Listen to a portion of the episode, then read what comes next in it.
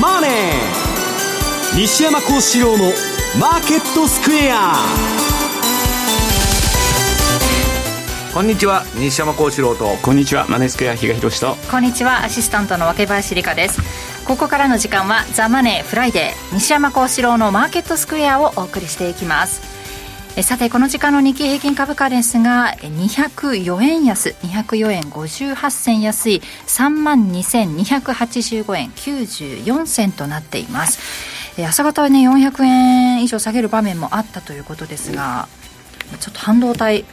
株を、ね、中心に下げてるみたいですね。 ティーエスエムシー も悪かったし、えー、エーエスエムエル もね、なんかあんまり反応が良くなくて、まあだけどあの薄商いでね、はい、もう向こうのブローカーにきっとみんな夏休み取ってて、私の周りもね、えー、っとなんだっけ、ヨーロッパに行ってる人が多くて、スペイン、ポルトガル、うん、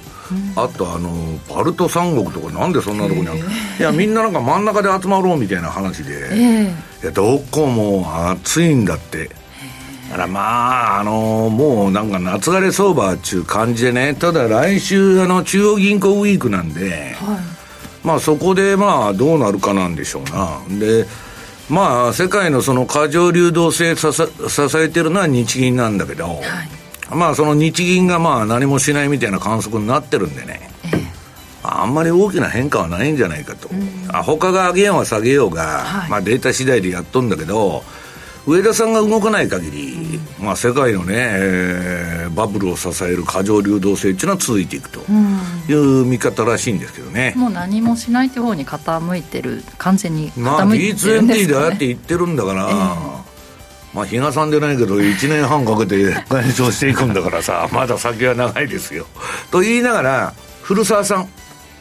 ああもう何もないとブルームバーグに載ってましたね、うん、いう話でね、元 アイエムエフ の副理事のね、はい、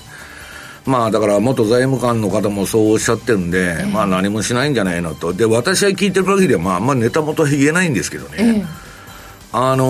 ー、日銀に対する利上げ圧力って全然ないんだって。ま、だだ一時期 オービー うるさかったんだけど、えー、もう何もないって言ってました、うん、だから市場が勝手に ワイシーシー のどうのこうのって言ってるだけで、はい、じゃあ ワイシーシー のね、その年限ゾーン多少いじくったところで、でバンド変えたところで何なんだと、まあそうワットだっていうことでね、えー、マイナス れいてんいちパーセント の利上げがいつかと、はい、いうことが焦点になるんだけど、まあ一応 ワイシーシー をいじくると次は利上げだっていう話になるんで、はい、まあ、あの古澤さんなんかあのなんだっけ、撤廃だと言ってますよね、はいはい、そのバンドの変更じゃなくて、はい、それが望ましいと。だからあの粘れば粘るほど、はい、アメリカの利下げと日本の利上げが重なるとまずいっちゅうんでね、そうですよね、私は早くやった方がいいんじゃないかと思ってるんだけど、うん、まああんまやる気がないみたいですね。はい、それらを受けて今週為替も動きましたが、ドル円は現在ひゃくよんじゅうえんのにじゅういちにじゅうにでの推移となっていますが、比嘉さん、このあたりはどう見てますか。いや、思ったほど動かなかったなという。いや、さっきのそのそれこそ、はい、あの上田さんの発言ですよ。あの発言があったのってその日の確かニューヨーク時間に伝わったはずなんですけど、はい、まあちょっと動いたねっていうぐらいで、えー、と今回のドル円ってまあ基本的にひゃくよんじゅうごの手前ぐらいからいきなりまあ下がってきたと、ななえんぐらい、ひゃくさんじゅうななの前半ぐらいまで来ましたよね、はい、っていうところを考えて、で、えー、とどちらかというと今週初めてヘッジファンドなんかで逆に日銀が修正をしてくるんじゃないかっていうところにベットしてるとかっていうような、はい、なんかそういうなんか、ね、あのニュースも流れてたかなと思ったんですけども、うん、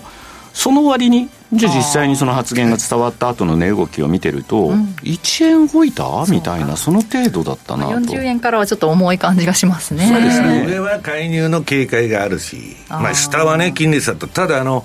貿易赤字が減っちゃったから、うん、今回黒字じゃなかったでしょ。そうそう、だから黒字に、まあ、だいぶ久しぶりになったんだけど、その分実需の方のね円売り圧力っていうのはちょっと軽減されてると、うん、って言ってもね、まだいっかいだけちょっとだけ黒字になったって言っても積み上がってるものは大きな赤字ですからねっていうところは変わらないと思うんですが、それは変わらないよね、うん、はい、そのあたりここから夏どう動いていくのか、この後伺っていこうと思います。この、この番組は YouTube でも同時配信しております。資料もご覧いただきながらお楽しみください。動画については番組ホームページの方にございます。投資についての質問なども随時受付しております。ホームページのコメント欄からお願いします。ザ・マネーはリスナーの皆さんの投資を応援していきます。この後よじまでお付き合いください。この番組はマネースクエアの提供でお送りします。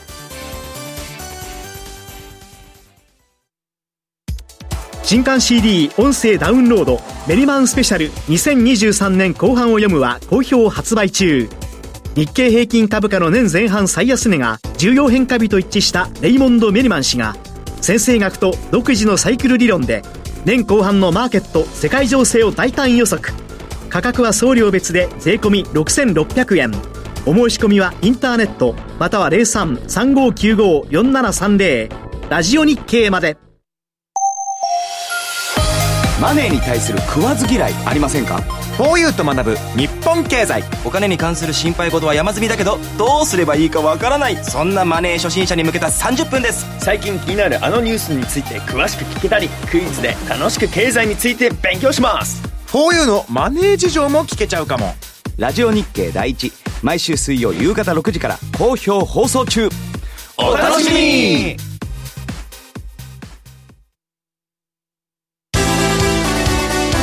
マーケットサイン。マーケットサインのコーナーです。まずは現在の主要通貨ペア見ておきます。ドル円はひゃくよんじゅうえんのにさんによん、ユーロ円がひゃくごじゅうろくえんのじゅういちからじゅうはち、そしてユーロドルが いちてんいちいち のさんじゅうさんからさんじゅうろくあたりでの推移となっています。では今週の為替の振り返り、ポイントについて比嘉さんからです。はい、まあ、今週のキーワードっていうと、はい、まあ、シーピーアイ だねというようなところになろうかと、はい、まあ、来週のそのにじゅうしち、にじゅうはちですか、えー、エフオーエムシー、イーシービー、ビーオージェー というのを控えている中にあって、まあ、今後どうなっていくのっていうのを、まあえー、とアメリカが先週のじゅうににちでしたかね、はい、発表あって、まあ、ちょっとやっぱりまた落ち着いた感じの数字、まあうん、っていうよりもまだ高いんですけど、基本的になんかこう予想値よりも低ければっていうような、まあ、マーケットの捉え方なのかなという中にあって、えー、っとじゅうはちにちのカナダ、じゅうくにちイギリスとユーロ圏で、にじゅういちにち今日ですね、まあ、日本というところで、まあ、相次いで、えー、主要国のですね、まあ、シーピーアイ の発表がありましたと。で、えー、それぞれのですね、まあ、動きを見てると、確かに全体的には日本を除いて右肩下がりにはピークをつけた後、はい、緩やかに下向きに変わってるねというような、えー、と絵には見えるんですけど、うん、じゃあでもそれぞれのですね、中央銀行がターゲットにしている数値からははるかにまだ遠多いんだというところ、これはまあ、あの変わりないんですが、ただやっぱり今もうマーケットがですね、だれてるせいなのか、市場予想より弱かったらですね、あの今後の金融政策のペースを落とすんじゃないかとか、もうすぐそういうような反応であったと。で、個々のそこの材料に反応してたよねと。だからイギリスなんかが、えー、っと市場予想より弱かったって言ったら、それまで一番強かったのイギリスポンドだったところが、いきなり、えーまあ、調整の動きに入ったと。特に、えー、っと今日チャートは持ってきてないんですけど、ポンドドルなんかそれまで結構凄まじい勢いで上がってたのが、一気にそこでまあ調整が入ったりとか、うんいうようなところでのまあ値動きがずっとその時々の材料で反応してたねと。で、えー、アメリカの シーピーアイ 以降っていうか、まあここのところずっとドル安という傾向も続いてて、まあそのドルインデックスを見ててもですね、一時に比べれば一時まあひゃくを割れてというようなところでドル安というのも続いてたんですが、ようやくそれぞれの指標発表がえー、終わったということもあってですね、はい、少しずつそこもですね、まあ、一旦そこをつけたのかなというような感じですよね。だから例えばアメリカのドルとカナダドルっていうのを見てても、まあ、どちらかというと少しドル安、アメリカドル安といったところも少しカナダの方にですね、またちょっと、えー、調整の売りというような感じになってますし、あとユーロドルって結構やっぱりポンドに次いでユーロなんかもですね、ここまでの上げっていうのが非常に凄まじいものがあったというところではあるんですけれども、一旦これもまあちょっと調整のですね、動きに入ってきて、それでまあ来週以降のですね、結局のところ、まあ先ほど西山さん言ってましたけども、私も基本的にもうあの上田さんがですね、うん、まさかの ジーにじゅう 財務省中央銀行総裁会議であのような発言をするとは思ってなかったんで、はい、そういう意味では、まあ、もう ビーオージェー に対する期待っていうのもなくなってきたかなと、うん、いうことになれば、まあえー、エフオーエムシー でにじゅうごベーシス、うんえー、イーシービー もにじゅうごベーシス利上げしてで、えー、アメリカに関してはおそらくまだ余地は残すよというようなことはちょっと残しつつ、はい、あのまあ、うまくそこら辺はですね、またあの指標を見ながらというような言い方になってくるんだろうし、うん、イーシービー に関してもですね、まあ、どちらかというとだからもしかしたら イーシービー の方が高派の方のまだコメントは出てくるのかなと、うんまあ、ヨーロッパは不景気なんだけど、まあ、利上げはするとインフレ収まってないですからね、アメリカはデータ次第だから分かんないんだよね、うん、はっきり言ってだからまあそういう意味で の, あの一時的な動きはあるかもしれないんですけれども、はいまあ、日銀のもある程度、まあ、今回それまでのポジション調整が今回行われてたと、まあ、円が日銀がやるとしたら銀行ね、うん、ちょっと稼がそうっていうんでイールドカーブ立てようっていうのはあるのかも分からないけど、銀行今十分儲かってるじゃないですか。まあ、決算はまずまずでしたよね、だからまあそれもねやらないんじゃないのと、だからまあそう考えるとですね、どこまでじゃあ日銀のその何もアンチェンジだという姿勢を見てですね、どこまで戻るのかなっていうところが一つの焦点、特に円売りの流れがどこまでいくのかっていうところにはなろう、なろうかと思うんですが、あんまりそういう感じにならないんじゃないかというふうな大きな動きはなさそう、うん、円売りの流れっていうところはまああのやむなしというところにはなるかと思うんですけど、じゃあここから一気ににえんさんえんポンポンポンというような感じでまたひゃくよんドル円でいうとひゃくよんじゅうごが近づいてきて介入うんぬんとかいうようなことにはならないのかなというふうにですね、実は思ってて、結局だから期待は結構高かった割になんかイベント通過したらそうでもなかったねというようなですね、うん、相場っぽいよね、なんかちょっと夏枯れ相場になっていきそうなそんな雰囲気を、出来高が少ないって、うん、私自身もですね、ね思ったりもしてますね、はい。サマーラリーってね、先週は盛り上がっていたところだったんですが、だからアメリカ株だけはもしかしたらね、今決算も出てきてニューヨークダウだけ高いよね、きゅう連投でしょ、うん、だから今悪い決算のとこもあったじゃないですか、ゴールドマンとか、うん、悪い決算も何のそのいい決算は素直に反応みたいな、まあ、だから逆に言うとアメリカ株の方が地合いは強いっていう言い方になるのかなっていうふうには思ってましたけどね。確かにそうだね、うんうん、もしそのアメリカ側が高派な姿勢だったとしても、日本ももう少し戻してますもんね、上田さんの発言でひゃくよんじゅうえんだいまで戻してますから、うん、そんなに大きな、いいえー、とひゃくよんじゅうごからひゃくさんじゅうななまでで約はちえん下がりました、うん、で今さんえん戻ってますっていうところ、ね、でもその前の水準にはまだまだ届いてないよねというようなところで、少しこううだうだした相場になってくるのかなという感じはしてますけどね、まあ、円安が大きなだから上げの原動力だったってことでしょ、結局は日本株は、あの日本株はね、うん、そうですね、その動きがどうなるのか、なんか小麦の、ね、価格がすごく上がる、急騰してるみたいなお話あるじゃないですか、ね、あれでね、パンの値段が上がったら困るなと、うんまあ、日本に直接その、ね、影響があるのかどうか分からないですけど、小麦を、ね、使ってるところにとってはまたその物価上昇要因になりそうな感じがしますよね。なんかまあ時期だといきなりね、えー、うどんとかおそばの方なんか行きたいのにと思いながらも、うん、値段がいつの間にか上がってるってことにね、そうそうそうそう、ちょっとサラリーマンにとっては厳しいです、まあ、上がることはあっても下がることはないですよ今。そうか。でこれ原油がこれだけ安いからいいものの、油が上がってきたらこれ本当にまた大変ですよ、えーうん、またいろんな結果が出るのか、来週そのね動きを受けてというところになります。連続してありますからね。そう、はい、前月と一緒ですね、うん、並びとしては、はい、そこを見てから夏休みという方もいらっしゃるかもしれないですけれども、うん、伊賀さんの方からは今週のポイントそのあたりで、はいね、はい、今日はさらっとさらっと終わりたいと思います。後のコーナーをあの力入れてやると。なるほど。いやいやそういうわけではないんですからね。いやでもね、そういうわけなんですよ。ちょっとね、あの来週の注目っていうよりも、はい、ちょっとはちがつのところまでを踏まえた感じでちょっとお話で、えー、いやしていこうかなと思ってるんです。はい、はい、お願いします、はいはい、では西山さんの方からは、日銀はしちがつもくがつも ワイシーシー バンドを変更しないだろうというテーマですね、うん、まあなんかどうなってるのっていう話を聞いてるとね、まあ何もやらんだろうというのが多くて、はい、でまあはっきり言ってどういうんですか、 ワイシーシー やったところで何なんだってことなんですよ。ちょっとぐらいいじくったところでね、一応なんか仕事 し, してますみたいなアリバイ作りに過ぎないだろうと。だからに要するに シーピーアイ がアメリカと逆転してるのにね、今日もあの シーピーアイ、 あの数字出てましたけどね、 さんてんさんパーセント だとかなんだとか、アメリカが さんパーセント でね、日本がそんなんで、なんで金利上げないんだよっていうのは素朴な疑問なんだけど、まあ、上げないんだからしょうがないよねと。でマーケットもだあの結構 ワイシーシー の, その変更にかけてる投機筋とかね、あるいは投資銀行もあるんだけど、まあ何もないだろうと。まあ あ, あってもね、だから何なんだと早くマイナス金利解除しろよと、うん、ワイシーシー がどうのこうのってね、そんなもんさっき言った銀行がイールド株が立ったら儲かるっちゅうぐらいの話であって、うん、まあ立ったら銀行株買おうかなっちゅう人はいるんだけど、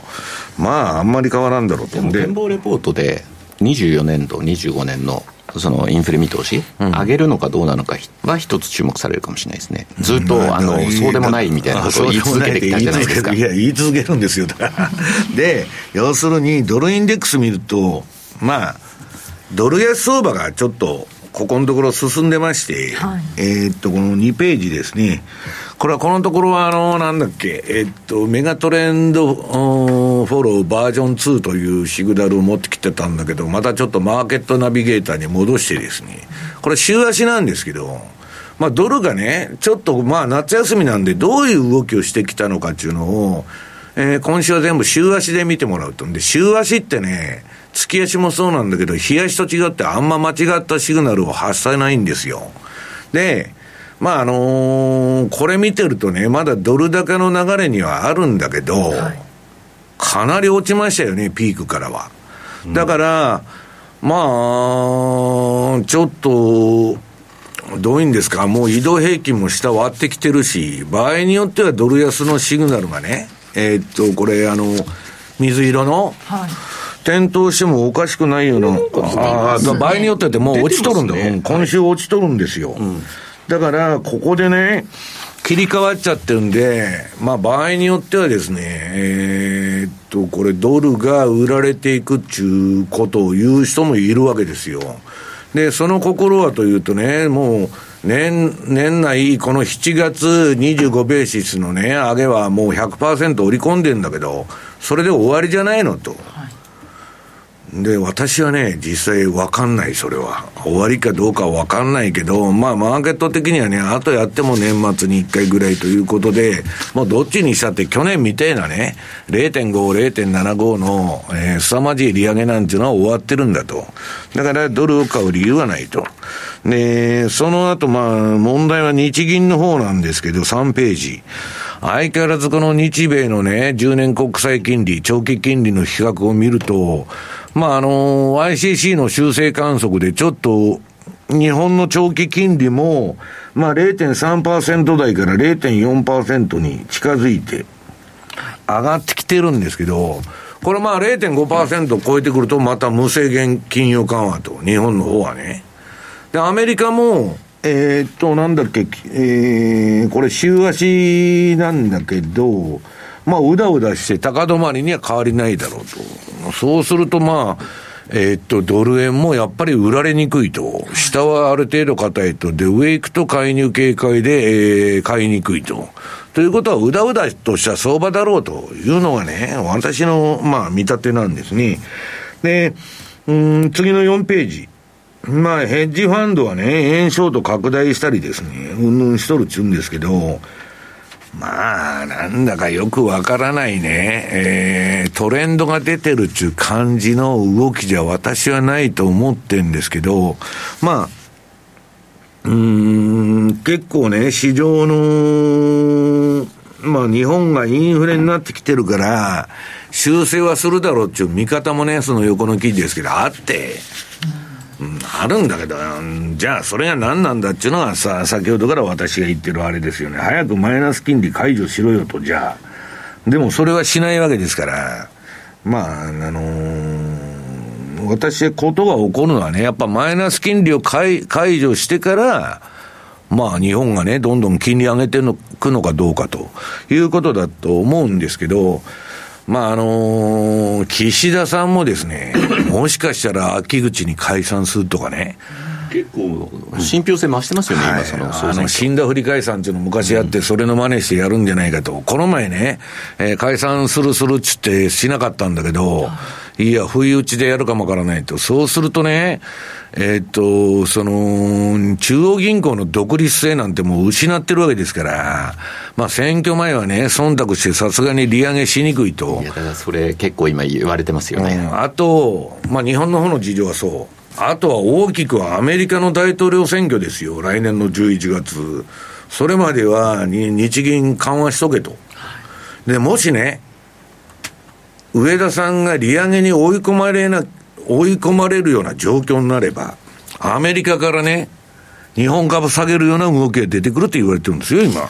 だからまあ日本が金利上げないことが一番大事で、まあ、あとはアメリカにとってはね、来年のとにかく選挙前ですね、さんかげつまえからろっかげつまえに株価を高いところに持って、持っていきたいと。今上がっても何の意味もないと、選挙にとってはね。いうことで、まああのー、なんだかまあそういう政治的な思惑の方がね強いと。ということは利下げもできないですね、アメリカはね、うん。そういうことです。あのね、アメリカって怖いな、あのドルが下がっちゃうと困るんですよ、インフレ走っちゃうと。あの変な原油が上がってきたらね、ドル安になって輸入物価上がると。だけど金利は上げちゃったら、比嘉さん利払いがバンバン今、うん、あの増えてるんで、まあ下手したら予算の中のね防衛費と利払いだけでもうアップアップじゃないかと。だからまああの金利上げるも地獄、下げるも地獄みたいなところにアメリカも追い込まれちゃって、でそういう状況の中で日銀もろくな余計なことしてくれるなと。君んとこはね、えー、世界の株高を支えるために、えー、利下げしといてくれっていうのはアメリカの、まあ、希望ですよね。でまあ、えー、ソシエテあたりがかなりあのー、なんだっけ、えー、ワイシーシー バンドを微調整する。微調整ですよ、日嘉さん。やったってね、なんか根本的になんか、えー、変えるようなことはやらないと。だけどまあみんなね市場のまあ掲示板的にはですね、しちがつもくがつも変更なしと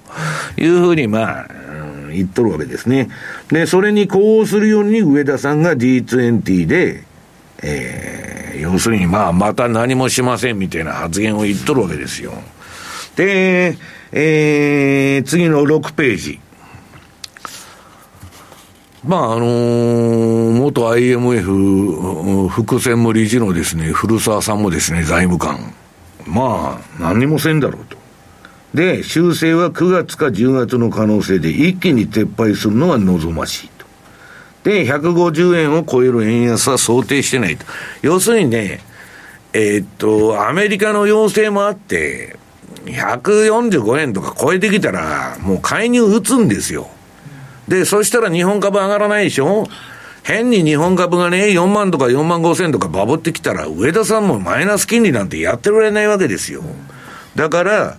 えー、介入で止めるか、あるいはバフェットみたいな投資家を使ってね、えー、丸紅とか、えー、伊藤忠利食いに来たと。バフェット株外したと、商社株なんだバフェットが買って上がってるのにどうなってんだっていう話になって、まあそこら辺とかね、まあいろんなやり方あるんだけど、何らかの株価操作していくんじゃないのというのが市場の噂ですよね。でまあその隣はね、まああといっかいで終わるだろうと。これがまああのアメリカのね、えー、っと利上げ停止期間で株が上がるっていうウォール街的シナリオなんだけど、私はね分からんと思ってて、まあデータ次第つってもねまだ ごパーセント 上げたんだけど、あんまり実体経済に効いてないんですよ。だからここでやめたらはちじゅうねんだいの二の舞になるというのがあってね、私はねあんまり決め打ちしない方がいいんじゃないかと思ってる、アメリカの金利については。というかね、アメリカが今、アメリカもそうだし、えー、っとまたオーストラリアもね利上げするかもわからんみたいな話になってるでしょ。西側はねとにかく景気が多少悪くても、えー、っと、金利引き上げるという動きをずっと取っとるんですよ。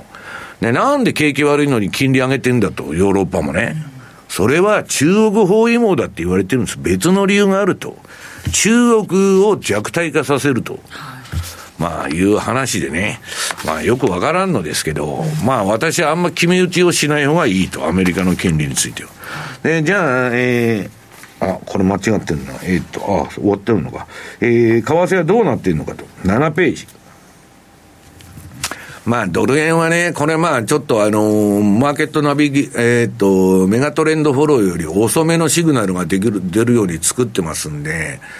えー、マーケットナビゲーターのシグナルは黄色くなったんだけど、まあ、行ってこいで、はい、まあ、あのワニの口の金利差がある以上ですね、んな円高がめちゃくちゃ走るっていうのはね、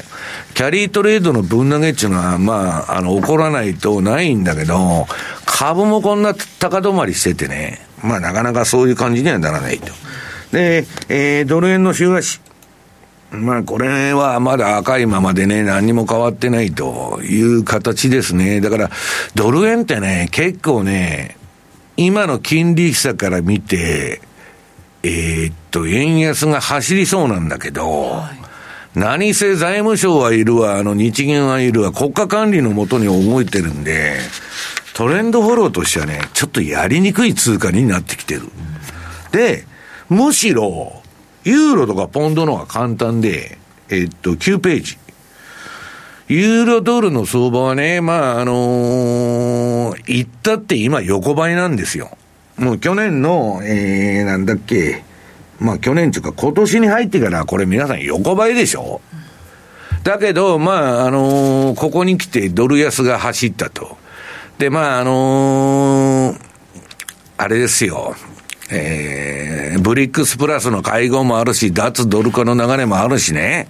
そういうのがわーわーわーわー騒がれてんだけど、まあブリックスでそういう通貨が発表されるかどうか別として、はい、ドルに代わる通貨がすぐ出てくるわけじゃないんですよ。まあ一応、そのロシアとかね、要するにそのスイフトだとかね、アメリカの決済網から外れても、あの、自分たちの決済システム、自分たちっていうか、あの、えー、それこそイランだとかね、えー、ロシアだとか中国だとかインドだとか、まあそういうなんで、えー、まあペトロダラーのシステムと違う代替手段ができたと。これは大きいことなんだけど、今すぐ、すぐドルの覇権が揺らぐわけじゃない。ドルの終わりの始まりが始まったっちゅうだけの話でね、えー、中国の人民元が基軸通貨になるわけでもないし、はい、まあそういう意味ではね、まあまだあのそんな段階なんだけど、まあユーロもちょっと垂れちゃって、なんか、日野さんあんまりトレンドが出るっていう感じの動きじゃないんだよね。まあ一時的には出たのは出たっていう言い方にはなるんでしょうけどね。うんうん、ちょうどだからで、えっと、ユーロドルの週足でいうとにひゃく週が いってんいちいちはち とかそのぐらいのところにいたので、うん、まあ今回ちょっとそれを超える場面もありましたけど、またその中に戻ってきてるよねっていうそんな感じかなと思って。ただしね、相場はまあ移動平均の上でやってるわけですから、うん、えー、ユーロは強いことに変わりがない。あのドルに対してね。で、週足見るともっとトレンド鮮明で、これはもうユーロドルの週足っていうのはすごい稼いでくれるんだけど、まあどういうテクニカルであってもね、結構稼いでくれるんですよ。で、まあ、どういうテクニカルって私が使ってる中でのあれはね、うん、みんないい成績上げてて、で今もうこれ買いトレンドでしょ、赤い、はい、だからチャート黄色いその売りトレンド、赤い買いトレンド、売りトレンドとついて今買いトレンドで、まあなんかいろいろ考えるよりね、週足でポジションね、のんびり持ってるのが一番いいんじゃないかと、まあいう話なんですよ。で、ポンドも強い。日賀さん、ポンドっていうのはなんで買われてるんですか？いや、だから結構年今年いっぱいずっと利上げするっていうのがこの シーピーアイ まで言われてて、ではちがつも れいてんごっていうふうにも見られてたのが、まあ、今回ちょっと弱かったんではちがつ れいてんにご で年内あとさんかいぐらいな感じにちょっとだけペースダウンするんじゃないのっていう話になったんですね、まあ、一番インフレでねブレグ、ブレグジットで出ていって、うん、それでねなんかあの賃金は上がってるし食料価格はむちゃくちゃ上がってるしとめちゃくちゃなんか苦しそうな感じなんだけど、まあ、通貨としては金利上がるという見通しからね、まあ、上げざるを得ないと。で、その週足見てると、まあこれユーロほどではない、あのブレイクジットでなんかむちゃくちゃな動きをしたんですけどね。今、とにかくこれも買いトレンドに復帰してて、ドルのもう去年みたいな強さはないということなんですよ。ただドル円だけ見てると上田さんが金利上げないもんだからなんかどんだけでもねひゃくろくじゅうえんでもななじゅうえんでもいくそうな感じなんだけど、もうそういう相場ではなくなってるということですね、うんはい、ここまでマーケットサインのコーナーでした。仙台の皆さん、はちがつじゅうくにち土曜日に仙台市で無料投資セミナージャパンツアーを開催します。サムティ、メディロム、ティア、デルタフライファーマが アイアール プレゼン、そして桜井英明さんが今年後半の株式相場を展望し、注目銘柄を解説します。お申し込み方法は、ラジオ日経ウェブサイトから、抽選でななじゅうめい様をご招待。締め切りははちがつとおか必着です。Thank you for listening to ラジオ日経。ラジオ日経だいに放送の音楽専門チャンネルラニーミュージックでお送りしているリクエストコーナーの特別版が期間限定でお聞きのだいいち放送に登場。ラニーミュージックオールリクエストアワーオン アールエヌワン シャッフル、本日この後夜くじさんじゅっぷんから Stay tuned。Today's Market です。今日一日の株式市場の動きについて、ここからはラジオ日経の鎌田新一記者とともにお伝えしていきます。鎌田さん、よろしくお願いします。はい、さあ大引けを迎えましたね。日経平均株価続落となりました。ひゃくはちじゅうろくえんにじゅうななせん安い さんまんにせんさんびゃくよえんにじゅうごせんで続落して終えています。トピックスはプラス いってんさんぜろ ポイントで にせんにひゃくろくじゅうにてんにじゅう ポイントとなってますね。とにかく目立つのはですね、ええ、あれまだ喋ってないのに笑いましたね。笑わせてくれるもんね。まだ喋ってないのにね。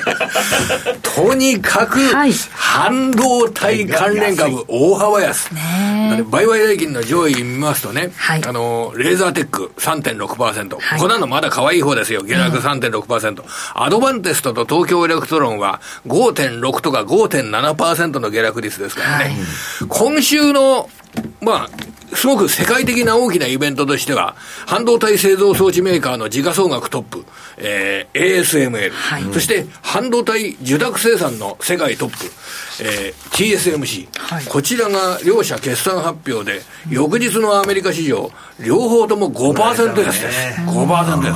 エーエスエムエル がふつか続けて ごパーセント 安、はい、で、えー、しろくがつきにパソコンの需要が悪いとかスマホの需要が悪いとかそんなこと誰でも知ってるようなことで、じゃあ半導体関連株ってなぜ上がってたかといえばこれ生成 エーアイ、 ジェネレーティブ エーアイ、 こちらの市場が拡大して新しい半導体、その開発用の半導体のためにまあすごい容量の半導体がこれから大量に必要になる、はい、そういったシナリオの下で上がってきた半導体関連株に対して、なんでしろくがつきのパソコン需要が弱いとか中国のスマホ需要が弱いとかで売らなければいけないのかと言っても、そんなぼやいてもしょうがない、はい、これはやっぱり上がってきた株に対して一回これ利益確定売りを出すっていう、そういうきっかけになったってことでしょうね、これね。その決算内容を精査したとかいうよりかは、いやそれはな、それでは確かにね、あのいい決算じゃありませんよ、えー、だけどそんなこと誰も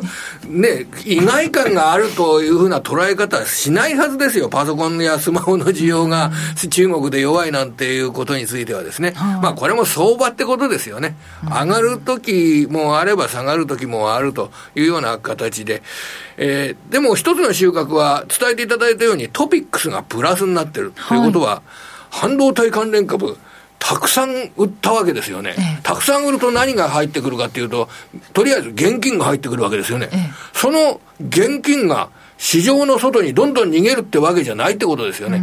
今日は上昇率の目立った業種ですと、うん、あのエネルギー関連株山野工業が上昇率トップ、はい、で電力ガス株紙パルプ、王子ホールディングスとかですね、うん、薬品株、えー、このあたり昨日は J、J、ジョンソン&ジョンソンとかアメリカで ろくパーセント 上がってましたけれどもね、はい、こうやってあの半導体関連株を売った資金が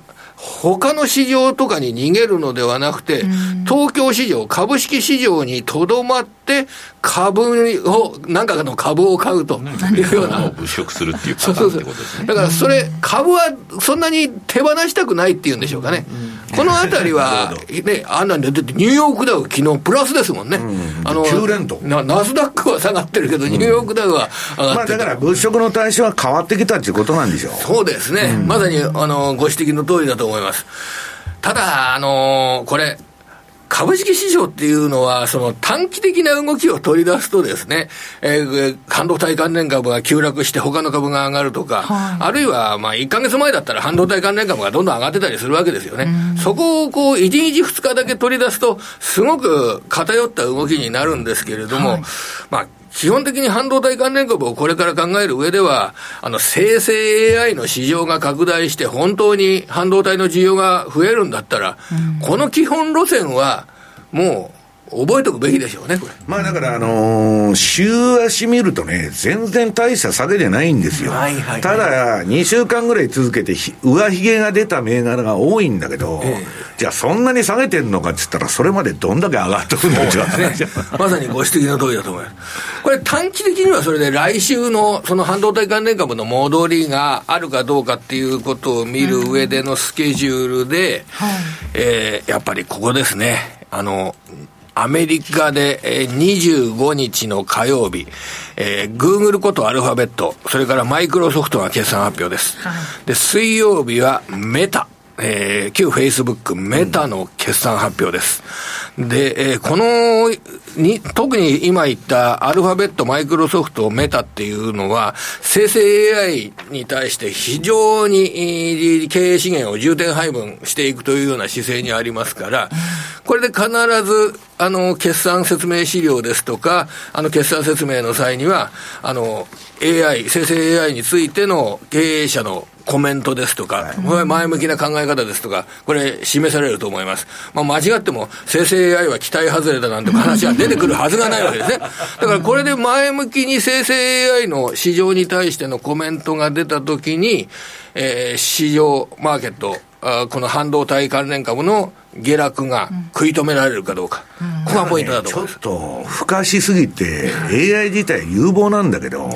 まあやや古代広告というかね、はいまあ、ちょっと反省するような報道が増えてるんですよ今。ありますよね。なんかシティグループがこう高揚感をちょっと消化する段階に、もうあのドットコムバブルのね、あの アイティー バブルの時みたいな高揚感があって、はい、もう エーアイ だけやってたらじゅうねんにじゅうねん飯食えるみたいな話でね。だけど今 NVIDIA がじゃあ エーアイ がいくらいいって言って毎年 さんじゅっパーセント ずつ成長していくのかと、うん、そんなことはないでしょうということで、ちょっと反省の、はい、あとあのあれですよ、オープン エーアイ が一人勝ちしとったらよかったんだけど、あのメタがタダで今度出すだとかいう話でね、えー、まあなんかその エーアイ もどこの子が勝つのか分かんないとんで、なんかアップルもまたやってるとかね、はい、で、うん、その基本路線として エーアイ の市場が、まあ、メタが入ってきて拡大するのであれば、半導体の需要が強いっていうことは、これは変わらないわけじゃないですか。でも儲かるって言ったんだけどエヌビディア もうむちゃくちゃ上がってるからだからその、だからここが ピーイーアールひゃく 倍でそれが安いのか高いのかって言われてもよくわからないからね。これ、これ、それを、いや、いや、先の成長を考えればまだ大丈夫だとか言われてもですね、それはあなた証券会社で営業だけやってるからそれ言ってるんだろうっていうことになりますよね、これね。いや、ひゃくばいだけど、将来の成長を考えたらこれはまだ買えるって言ってたら、これは、それはあなたがその株を売りたいからやってるだけでしょうというような。いや、まあ、回収するのにひゃくねんかかったらもう死んでますよ、次の世代に受け継げばいいわけの話ででも あの、あれじゃないですか、回収するのにひゃくばいの ピーアール でもこのいちねんごにじゅうばいの利益になってにねんごによんじゅうばいの利益になれば回収期間はななねんで済みますとかよく言うじゃないですか。そう、あのよくすごい儲かるアナリストっていうのはそういうことを言って、あの株、人気株をこう推奨するわけですよね。だからそこの部分の心眼、心理をこう見極めるっていうことはこれは投資家としては大切ですよね。ただ言えるのは、そういった半導体の市場が成長するのであれば、日本株において例えば競争力の高い半導体の素材だとかを供給しているような化学メーカー、世界的なシェアを持っているメーカーで、それで低い ピーイーアール、 じゅうごばいぐらいの ピーイーアール の会社などについて言えば、これで連れ安している場面はすごくいい買い場になる。具体的には何の銘柄なんですか？これはですね、もういろいろなあの場面を見ながらですね、あの皆様にあの情報はご提供。じゅうごばいで安い銘柄があるんですか？化学メーカーの中ではありますよ。あの日本のこの間でほら ジェイエスアール とかのあの買収ですとかあるじゃないですか。買収の話とかあるじゃないですか。あのああいったもうよく聞いたことがない素材ですとかでね、あのシェアの高い日本株っていうのはたくさんありますから、あの私なんかも前申し上げたことあります。これで今便利なものがありますから、はい、半導体、日本企業シェア増産ですとかでこれを検索するとですね、結構面白い会社がですね出てくるんですよ。あの出てくるってここで言ってくださいよ。それはほらあのあアデカですとかね、昔のあのアサヒ電化のアデカですとか、東亜合成ですとかね、もうさまざまなその化学ポストの中だとあの半導体の素材なんかでもうたくさんあります。たくさんあるのに市場からそんな注目が集まってないよ。そうですそうです。それでえー、あ, あるいはフォトレジスト原料ですとかね、まあ、いろいろな今便利なものがありますからね、ぜひ銘柄っていうのは誰かが言ったからっていう銘柄っていうのはね、これねダメ、誰かが言ったからその株を買おうとかっていうような姿勢はこれ絶対ダメです。もう今自分で選べるんですから、自分で見て企業が出てきたらその決算短信を見て、バランスシートを見て、で今の業績の動向を見て、株価を見て、チャートを見て、じゃあこれを買おうと言ったらもうこれは信頼できますよ、ね、だから誰かがこの銘柄言ったからそれを買おう、これだけはやめましょう。田さんが言ってたから言うんじゃなくてね、はい、でえー、台湾でもね半導体関連株に売りが出て ティーエスエムシー も さんパーセント の下落で終わったということなんですが、今日はその、えー、半導体関連株で下落をね結構占めてにひゃくえんぐらい占めてますよ ね, すね。東京エレクトロンとアドバンテストでろくいちよんろくのディスコとかって上がってませんか？ろくいちよんろく、ええ、上がってないかな、同じぐらいの値段だって。ろくいちよんろくのディスコこれ上がってますでしょ、はい、れいてんよんさんパーセント、 ひゃくえん高 にまんさんぜんにひゃくえん。これがあのしちがつ期から半導体の切断装置のメーカーなんですけど、しちがつ期から生成 エーアイ 関係の仕事っていうのが増えてくるっていうことをあのアナリスト説明会なんかで昨日ですね、あのー、明らかにしたそう で, で株価これ上がってる株ありますからもうだから今日が一番悪いところじゃないですかね、全体感で言えばですね。その中で、まあ、プラスで注目された今日はニデックがすごく上げて、えー、あそうですね、あの エムアンドエー がですねこれから先もっと拡大しそうですね、はい、あの今までよりも エムアンドエー あのこの日本がそれを求めてるっていう部分が僕はあるんじゃないかと思います、うんえー、これから先 ピービーアール の税制っていうためには何しなきゃいけないかっていうと、企業と企業が強い部分とかをこれね相手に売却するなりこっちで買うなりしながら企業は強くしなければいけない。その エムアンドエー が増えるっていう状況になると、ニデックなんかはすごくいい存在になってくるってことでしょうね。今日は じゅっパーセント 以上の上昇、はっぴゃくはちえん高、はっせんごひゃくきゅうじゅうにえんで日経平均をにじゅういちえん押し上げたということですね、うんまあ、来週の注目、そのハイテク銘柄上がりましたの決算が上がりましたけれども、その他注目しているところありますか？これはもうもちろんあの金融政策ですよね。日銀の金融政策、ね、特にあの エフオーエムシー よりも日銀の方が関心があるかもしれませんね、うん、なんかデータだけ見ると別にあの金融政策変更ないはずなんですけど、はい、ああやってメディアでこういう記事が出てるってことは事務方が書かせてるかもしれない。あのもしかしたら今みたいに金利が落ち着いてる時こそ、うんえー、こういう時こそ一回バッファーを作っておこう、 れいてんななごパーセント に上上限をしてバッファーを作っておこうとか、うん、その選択肢はどうだろうっていうのを結構事務方がメディアに流してる、なんかそういう可能性もあるんじゃないかと思いますよ、うん、だってデータだけ見たらそんな議論にならないはずですもん、うん、でもメディアがそれを扱うということはそれを書いてほしいという勢力があるのではないかというような、そんな考え方につながるんじゃないでしょうかね。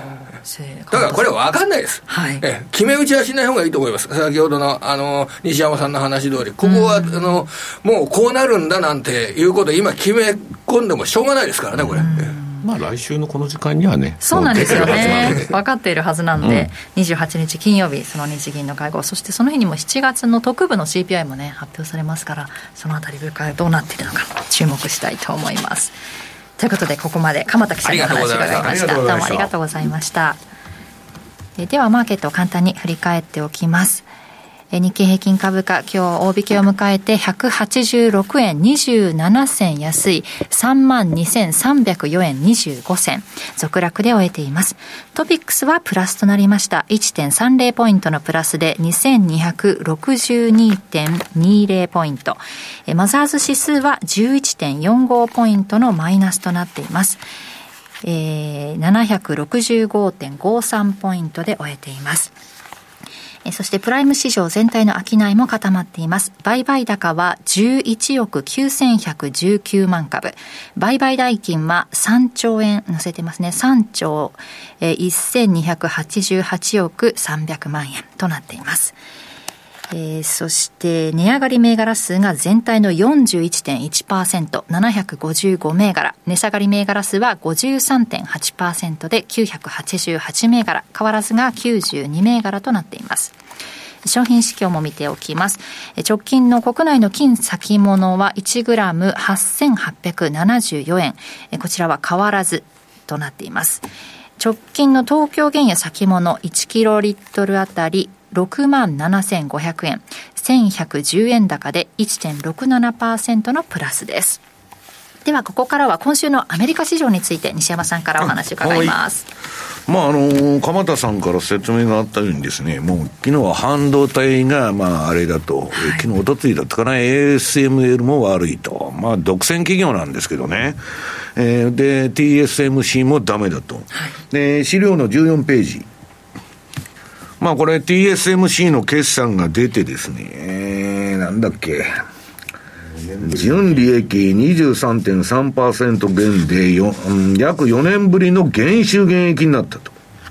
まああの ティーエスエムシー が減収減益かということでちょっと衝撃が走りまして、まあ株価伸びきってるわけですから、それ一回リグッとこう中小が出てきてもですね、えー、おかしくないのと、まあ、証券会社的にはですね、まあ、ハイテクリグって、他のもうちょっと割安なものを買えみたいなレポートもバンバンここのところ出てますから、まあ、そういう動きになってると。で、まあ、その横ですね、まあ、テスラだとかネットフリックスもなんか冴えない感じでですね、えー、株が売られまして、まあこれ、あの、決算トレードっつって短期的にやる人が多いんで余計に動きが加速しとるんですけど、まあ私もテスラのじゅうごふんあしとかツイートしといたんですけどね、まあ結構よく動いて、あのー、別に私なんかトレンドフォローの、あのー、投資家としては動いてくれたら何でもいいんだと、上がっても下がっても、だからテスラが下がろうがですね売りゃいいんだという話なんですけど、それはまあ昨日みたいな決算の短期トレードの話であって、まあまだなんか週足見るとそんなに大きな変化が出てるわけじゃない。ただこれね、じゅうごページの ティーエスエムシー のね、まああの エーアイ ブームが到来しないと、まあ エーアイ なんてこんなもんだみたいなね、レポートも結構出てて、早しすぎじゃないのかと、あの生成 エーアイ のあれで。で、まあ確かにね、あのー、なんだっけ、あの、マイクロソフトが今度、あのー、さんろくごにね、えー、持ってくるあの、コパイロットだったっけ、あの、副操縦士中ね、えー、なんかはあの、Python 中、その、プログラム言語を取り入れて、いろんなことができるようになってるんで、多分ね、事務方の企業の従業員っていうのはだいぶ減っていくと思いますよ。もう簡単に誰でも何でも図表でも何でもできちゃうみたいなね、えー、ことなんだけど、ただそれをね月間さんじゅうドル払わなきゃいけないと、はい、あのワードとかエクセルとかで使うと、今度はザッカーバーグのあのメタプラットフォームズが、えー、ただでうちは提供すると、だからまあ結局そのどこが勝つかよくわからないと、いやアップルも今あの考えてやっとるとかね、えー、イーロンマスクが新会社作った エーアイ の。もともとあの、あのー、イーロン・マスクはもう昔から エーアイ やってますから、まあだからどこが勝つと、勝つかわからないんだけど、まあ、あの、先ほど言ったような、あの、鎌田さんが言ってた、エヌビディア のグラボだけはね、どこが勝とうが、エーアイ がね、盛り上がってくると、みんなが使わなきゃいけないんで、グラフィックの処理にね、えー、上がってたんだけど、まあ、それも ピーアールにひゃく 倍とかまでやっちゃうと、まあ、この上変えるのかという人が出てくるのはね、当然のことだと思うんですよ。で、まあ、チャートを見ていくと、うーんと、じゅうろくページ、ティーエスエムシー。これもね、今 エーアイ だなんだかんだって言っとるけど、えっと、去年めちゃくちゃ売られとるじゃないですか。にせんにじゅうにねんに。これ青が、あ青って、あの、水色が売りトレンドでピンクが買いトレンドなんだけど、だから、エヌビディア もそうだったんだけど、去年め、あの、後半とかめちゃくちゃ売られたんですよ。で、今、降って湧いたような エーアイ ブームで上がってんだけど、なんだかそんな エーアイ っていうのは私はわからないって言ってるんですよ。そんなに有望なのか有望でないのかよくわからないみたいな話がね、ちょっと古代宣伝しすぎじゃないのという反省が今出てきて、うだうだもみ合いになってるんですよ。で、えー、次にネットフリックス。これあの、不正アカウントを取り締まるとはあの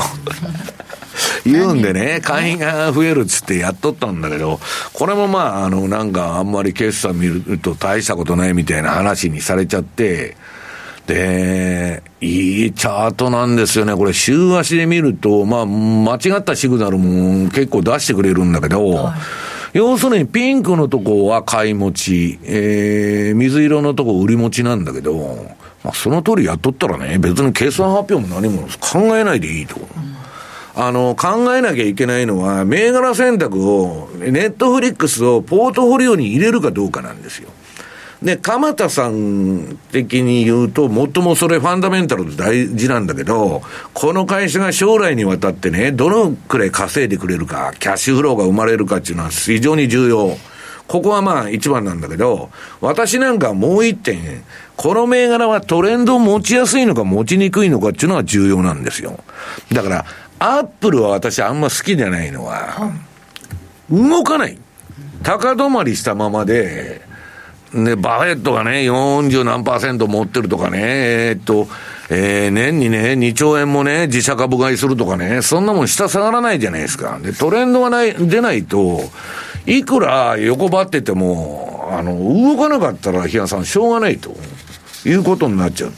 で、まあ、あとテスラも売られて、これだけど週足だと全然わからない。まだ週足や買いトレンドが出てて、まあちょっとドスンと今週下がってますけど、これもすごいでしょ。めちゃくちゃこの上がって買いトレンドの時で下げもむちゃくちゃ下げとるわけですよ。テスラとね エヌビディア は結構オーバーバリューだって言われてて、値持ちが良かったんですけど、去年の後半めった打ちされたの。だから今いくらね エヌビディア がすごいとか言っとっても、そこはね、そんなに強くないと思った方がいい。むしろアップルとかマイクロソフトみたいな王道銘柄は、ほんとしぶといけど、まあ、あの、こういうのはよく動くから逆に私としてはいいと。で、なんだっけ、テスラの時も エヌビディア が出てるのかな、今。エヌビディア は、ぐんと伸びちゃった。うん、これはすごい上げ方だなと、ちょっとバブルの匂いがプンプンしてますけど、まあそれでも上がるもんはね、私はまだ買い持ちなんで、まあこの水色になるまでは持ちつけないといけないと。だけど、これ見てると、下げは全部ノイズで来てるわけですからね、これまで。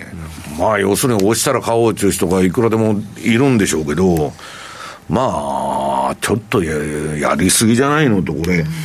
うーんまあ、ちょっとあのにしゅうかんの連続上髭が出てるから、ちょっとここらで止まるかもわからない。もしかしたら相場の転機かもわかりませんよ。で、次はメタ、メタプラットフォームズですね。ザッカーバーグのところの。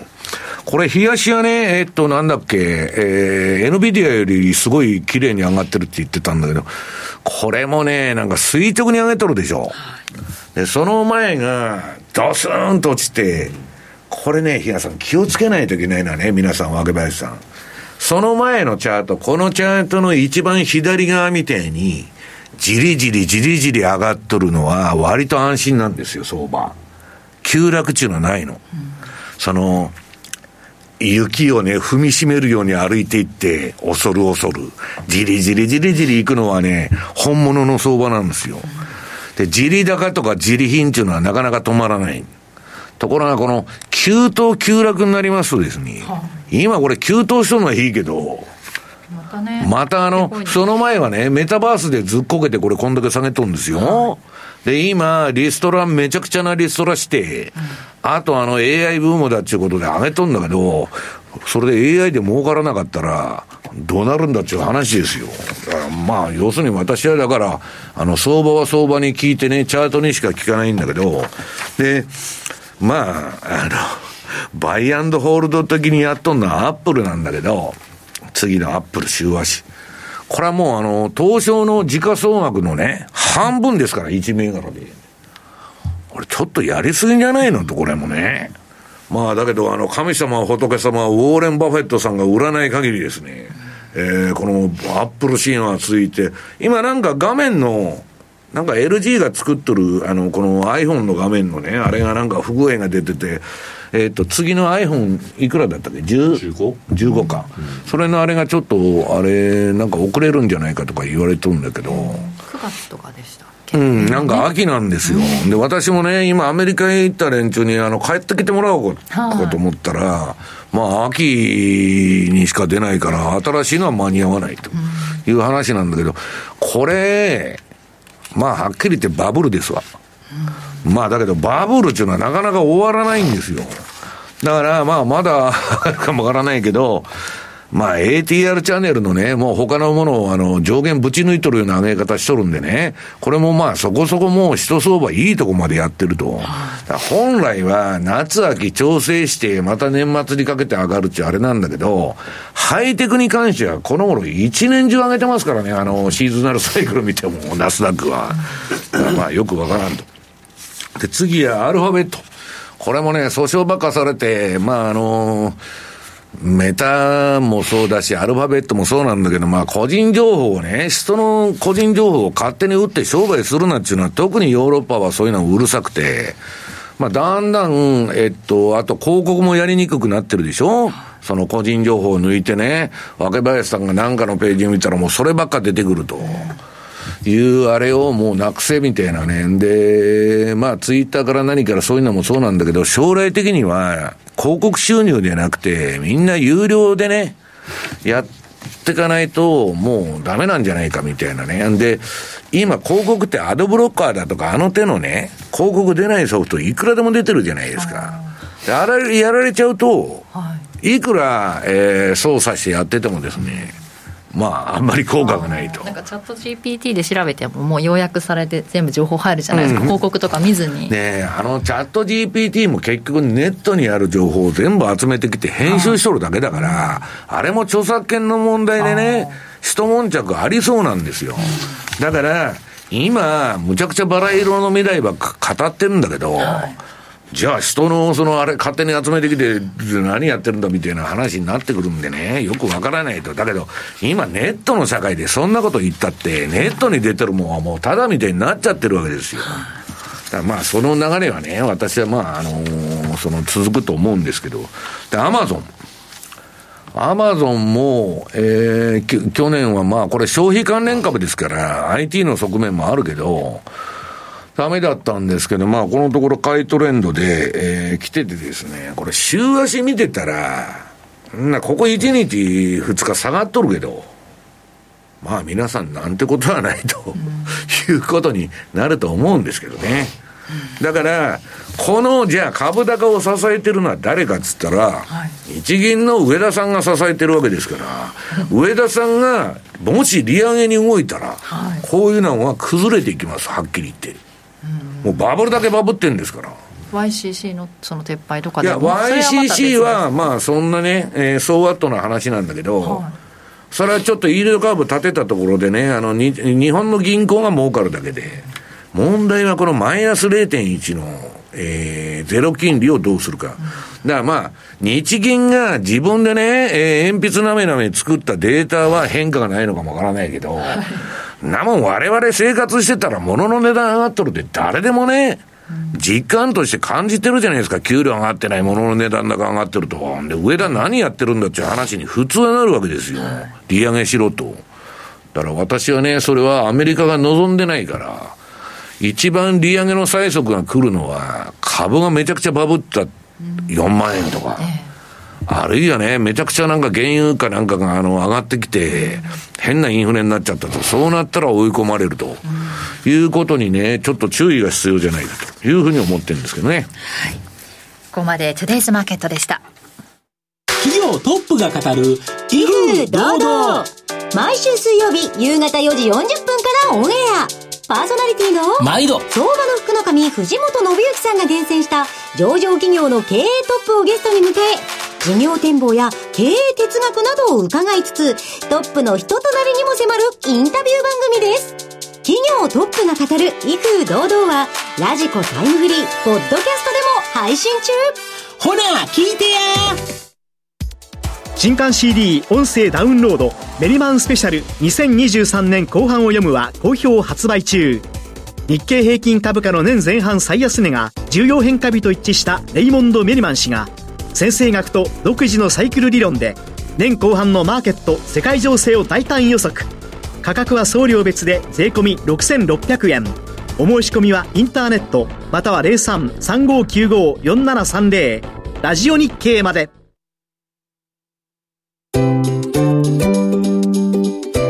マネースクエアトラリピーボックス。トラップリピート、トラップリピート、僕の名前はトラリピ。トラップリピート、トラップリピート、それを略してトラリピ。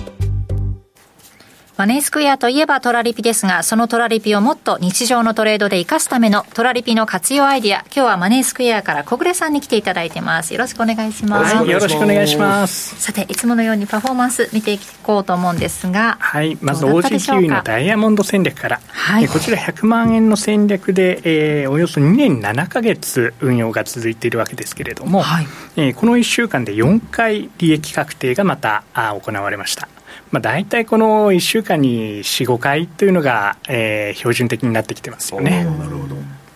そして、えー、利益金額でいうとさんぜんひゃくじゅうにえんの、えー、利益確定が、えー、行われまして、えー、合計ごじゅうろくまんにせんななひゃくきゅうじゅうよえんということで、また評価損もほとんど発生しておらず にまんはっせんろっぴゃくはちじゅうさんえんの評価損、はい、えー、ですので、えー、合計するとごじゅうさんまんよんせんひゃくじゅういちえんの利益ということで、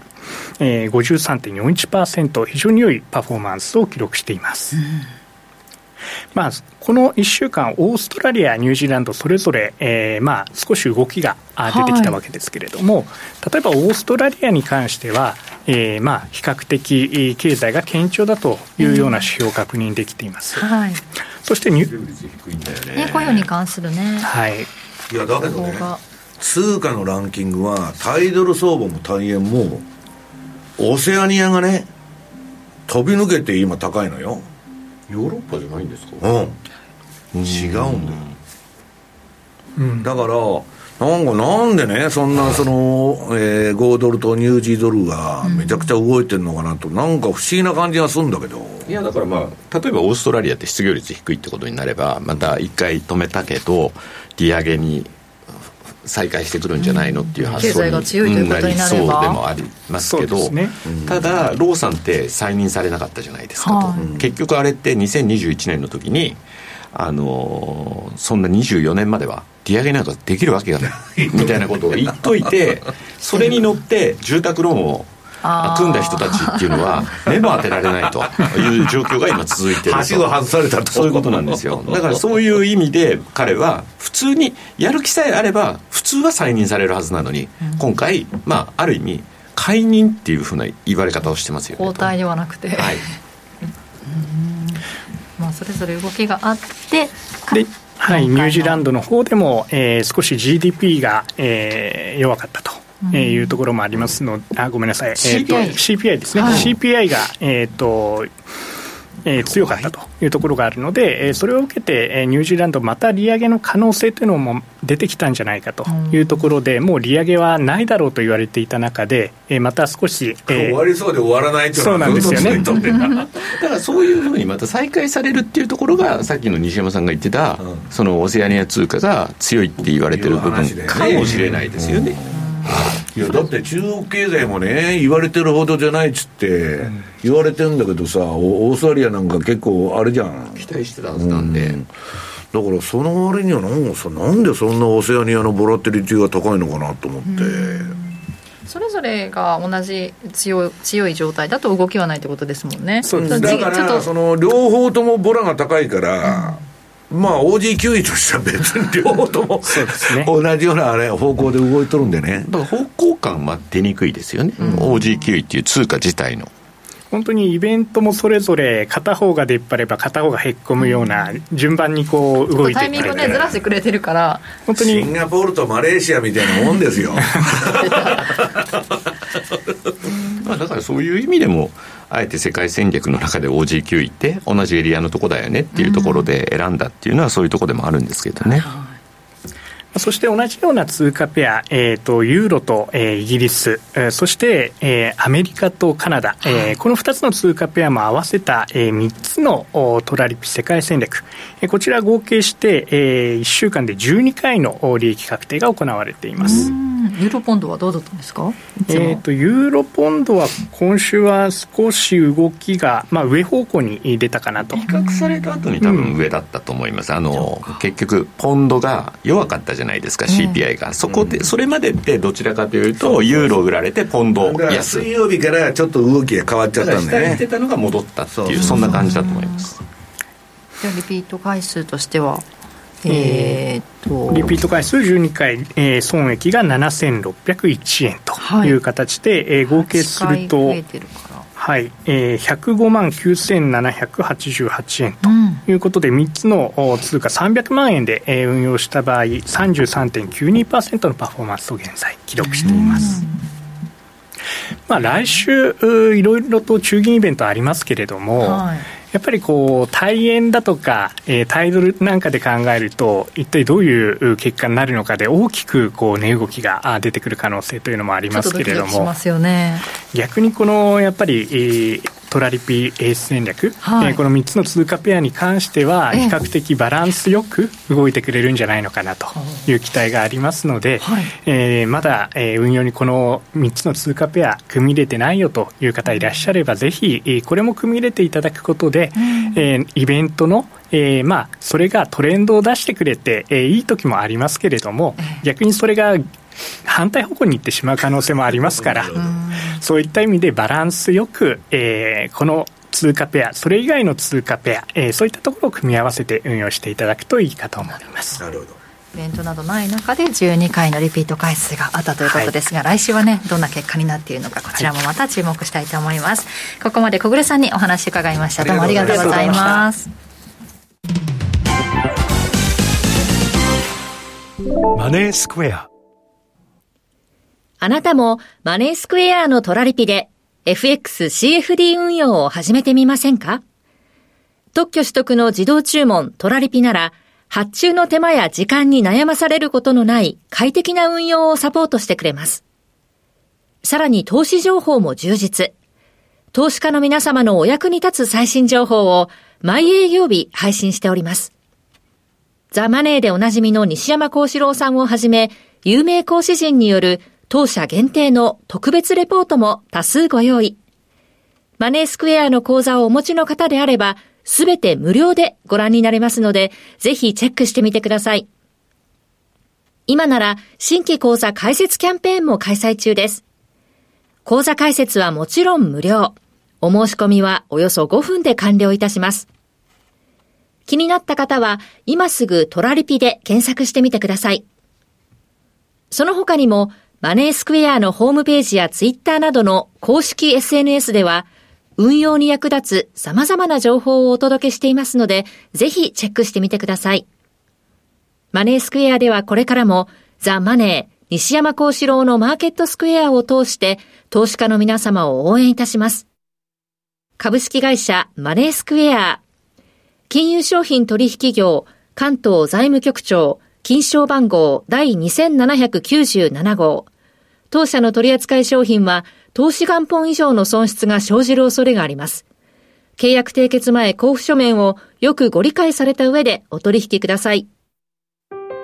ラジオは一方通行ではありません。パーソナリティと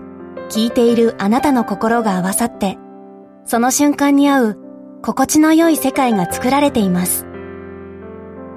あなたが気分を上げたい時やリラックスしたい時、ちょっと寂しい時やぼーっとしたい時など、その時の気持ちにぴったりな音や声を準備してあなたをお待ちしています。ラジコはどんな時も居心地の良い場所でありたい。聞く場所が家だって移動中だって海や山でも、あなたが耳を傾けるだけでそこが一番の場所になるように。心が整えば今日も明日もきっといい日になる。さあ心地の良い声を浴びていきましょう。世界を広げる音があるラジコ。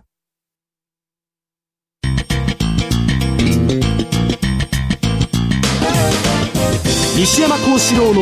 マーケットスクエア。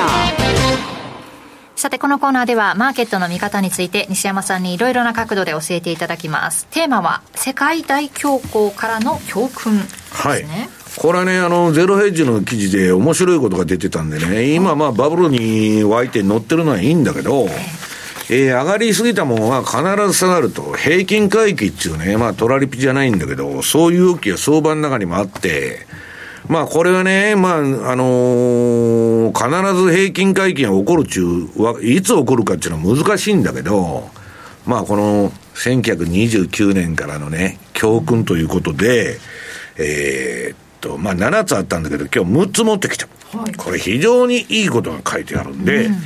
明林さん読んでくださいと、はい、にじゅうごページから、はいはい、ひとつめはまず分散投資が大事だと、はい、ハイパーインフレがドイツを襲った時、ドイツにごせんドルの抵当権付きの不動産を所有していたアメリカ人の顧客がじゅうはちドルで返済できたというエピソードを紹介している。要するにね、これアメリカでは世界大恐慌が起きて株と不動産持ってる人は全滅しとるわけですよ、はい、うんうん、で一方ドイツでは国債、アメリカ国債買っとったやつは成功しとるんだけど、はい、逆に国債買ってた人は全滅して不動産は大成功したやつ、インフレに連動して、うん、だから同じ世界恐慌が世界的規模で起こったんですよ、大恐慌が。それでいて上がっとるもん下がっとるもんが国によって違うわけですよ。だから私はね、安定した運用成績を、えー、ずっと長期にわたって続けていくためには、うん、集中投資じゃなくてね、分散投資しなきゃダメだと、うん、であのバフェットはね、お前何言ってんだと、集中投資ばっかしとるやないかとね、彼も集中投資を進めてると言うんですけど、バフェットのポートフォリオを見たらアップルのハイテクがあって、あとエネルギーばっかりじゃないですか、最、最近投資してるの。彼は、え、インフレか戦争をヘッジしとるんですよ、それで。うん、で、何もなくて株がバブるんだったらアップルが上がると。まあ分散してるわけですよ。その、えっと、同じその相関関係のものは持ってない、実は。あれだけ金持っててね、たったよんじゅうめいがらしか持ってないと言われてるんだけど、だバフェットってね、不思議なんだけど、なんで投資会社作らないんだと、投資やったらもっと儲かるって言われても、まあそれはまあ余計な話なんだけど、これでね、まあ全然違うってことですよ。で日本はね、大恐慌の時あんまり影響なかったの、それほど、そのアメリカとかね、あのだから国によって同じ世界恐慌が起きちゃって全然違うということですよ。でにばんめお願いします、はい、現金を持っている、はい、一般的に最大の問題は実際のお金がないことだ。ロスは何度も何度もさんじゅうにねんとさんじゅうさんねんに株や不動産の掘り出し物を買うための現金がなかったことを嘆いている、はい、これはね、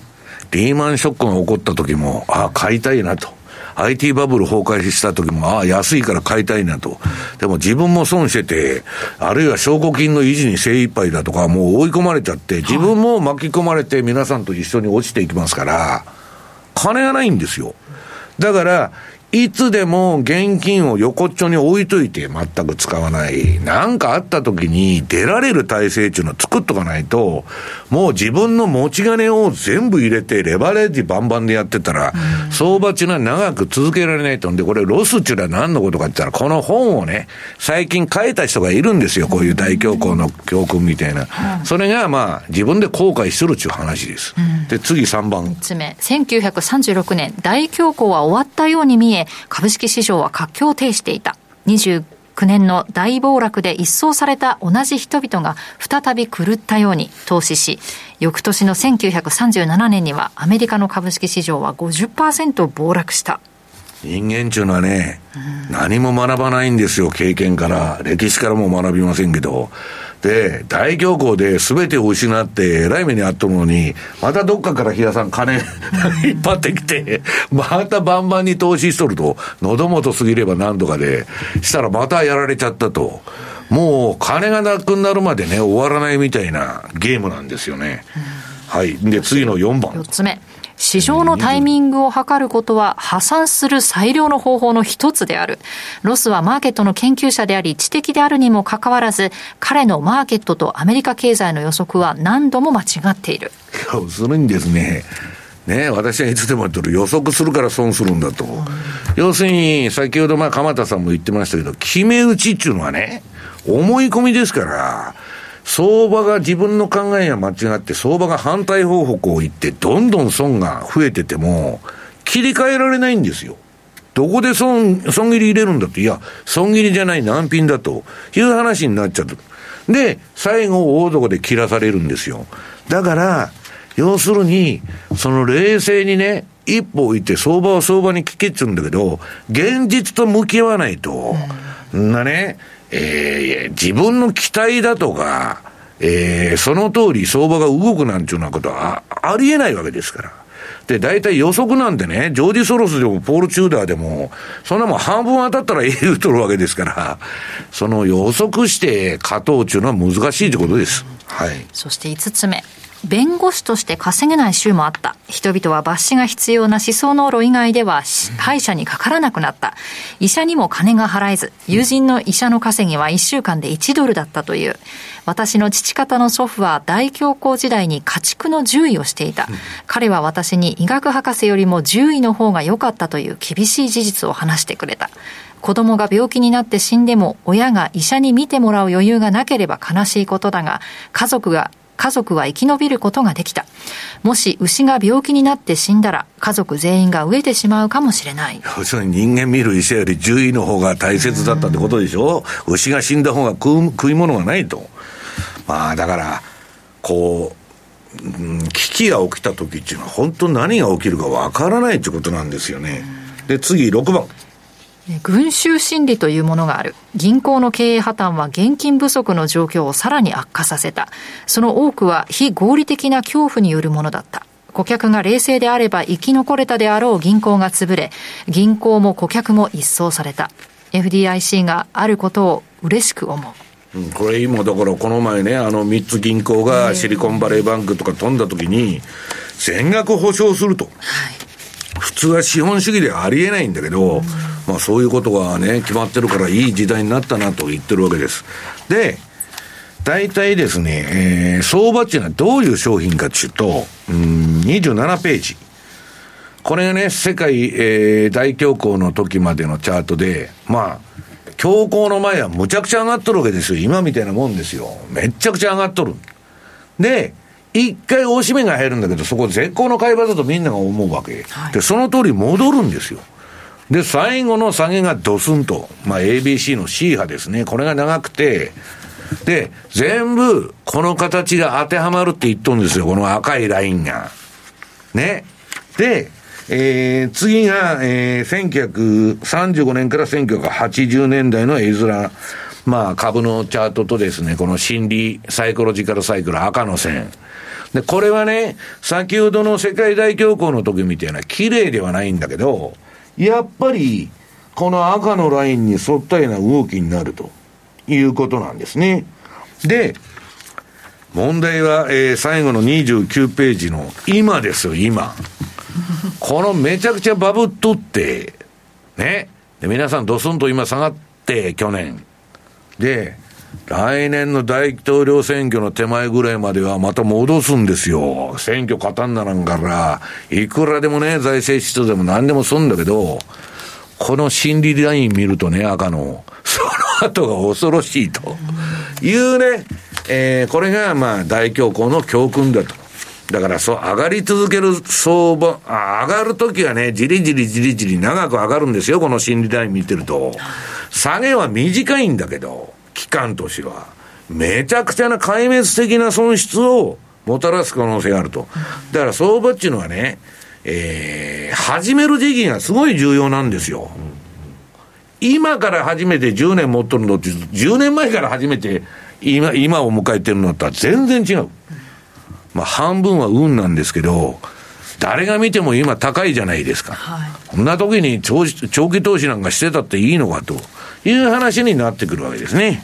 たまたま見たらフィア&グリードインデックスが今はちじゅうなんですね。はちじゅうだいでずっと張り付いてますから、エクストリームグリードになってますねっていうのをたまたまさっき渡したあのページ開いたら そ, うそれ見てこれだと思っちゃいましたそんな時ほどいやだけどまだ上がるんだよこれ、うんうん、この赤のラインでいくと、うん、はい、ここまで エフエックス マーケットスクエアでした。私ラジオ日経の番組を聞き逃しました。ラジオ日経公式マスコットのラニーです。そんな時はラジコのタイムフリー機能です。放送後いっしゅうかん以内ならその番組の再生を始めてからにじゅうよじかん以内に合計さんじかんぶんまで聞くことができます。ラジオ日経は全国放送だから日本中どこでも聞けます。タイムフリー機能で好きな時間にラジオ日経を楽しめるんですね。スマホでパソコンでラジコで聞こう、ラジオ日経。番組アンカー経済ジャーナリストの町田哲です。アシスタントの杉浦舞です。金曜午後よじはいっしゅうかんの世界と日本のニュースがわかる町田哲の深掘り。気になるニュースをとことん掘っていきます。激動する時代の中で確かな視点を持つためにも町田鉄の深掘り、ぜひお聞きください。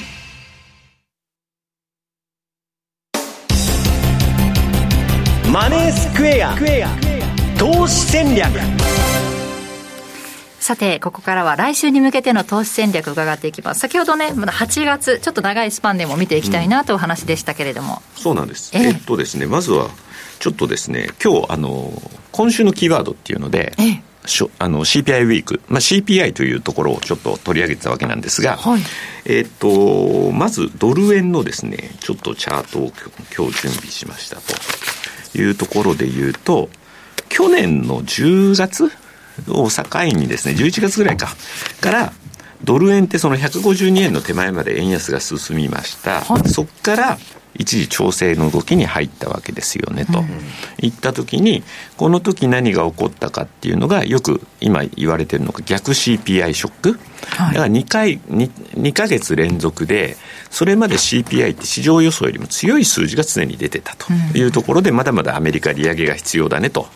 で日本何もしないんでしょっていうところからのその金利の部分でも当然円売りが進んでドルが買われてたと、うん、でもそれが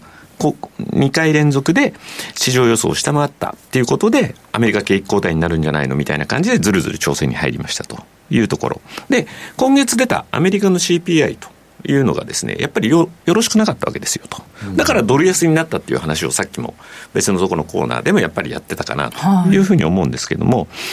そう考えたときにちょっと久方ぶりにですね、まあ、あの来週以降どうなるって言ったときにあのさっき西山さんもうだうだした相場になるんじゃないのみたいな感じのことを言ってはいたんですけど、はい、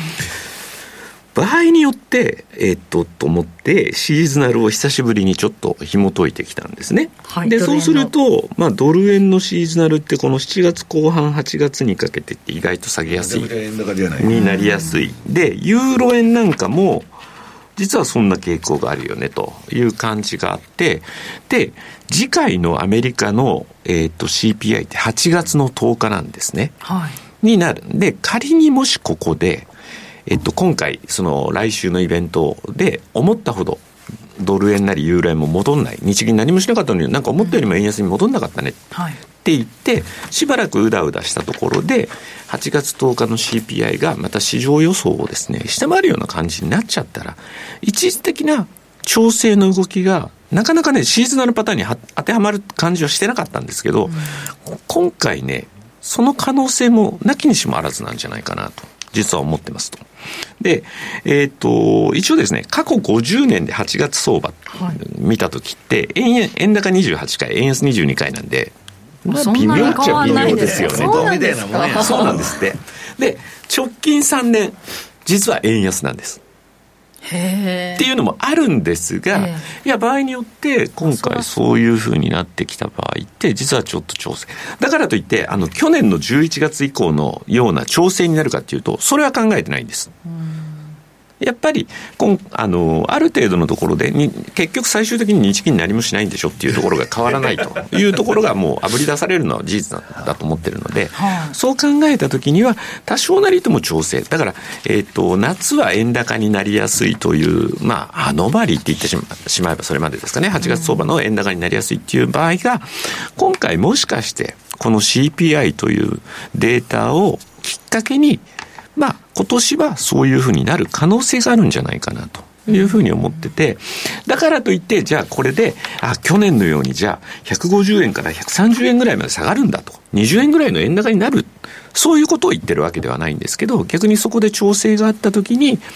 まああの一回あの売りであの例えば円絡みの通貨ペアで売りで持ってる人たちっていうのもやっぱりいらっしゃるんで、そういったところでやっぱり切り替えをしておく大きな流れは変わらないというところがあるんだったら、どっかでやっぱりまたあの一時的にこう下がってくると変に期待をしてしまう部分っていうのは出てくるかなと思うんですけど、いやそうではないんだと。疲れ相場だからねっていうところでの動きにしか過ぎないだろうというようなことを考えて、この夏もしそう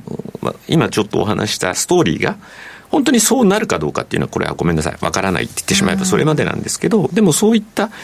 可能性が出てくるような、だから来週以降のそのふたつのイベントですよね、中銀イベントではちがつとおかでそこで戻らないうだうだした相場ではちがつとおかの シーピーアイ っていうアメリカのそれが一つちょっと見て、その後に本当にこういうような今年はえっとやっぱりはちがつはちょっと円高の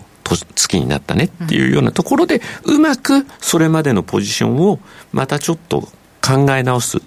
きっかけになってくれればいいかなというふうな、ちょっと今日はそういうお話をしたかったというんでお時間をいただきました。なるほど。じゃあちょっとしたトレンドがで出るかもしれないってことですよね。一時的なトレンドは出るかもしれないんだけど、その背景にある、うん、じゃあ金利差ってどうなのっていうそこの部分っていうのは変えようがないと思ってるので、えーっていうことを考えれば大きな流れ自体は変わらない。でもその調整があった時、その調整をうまくどう利用するかっていうのもやっぱり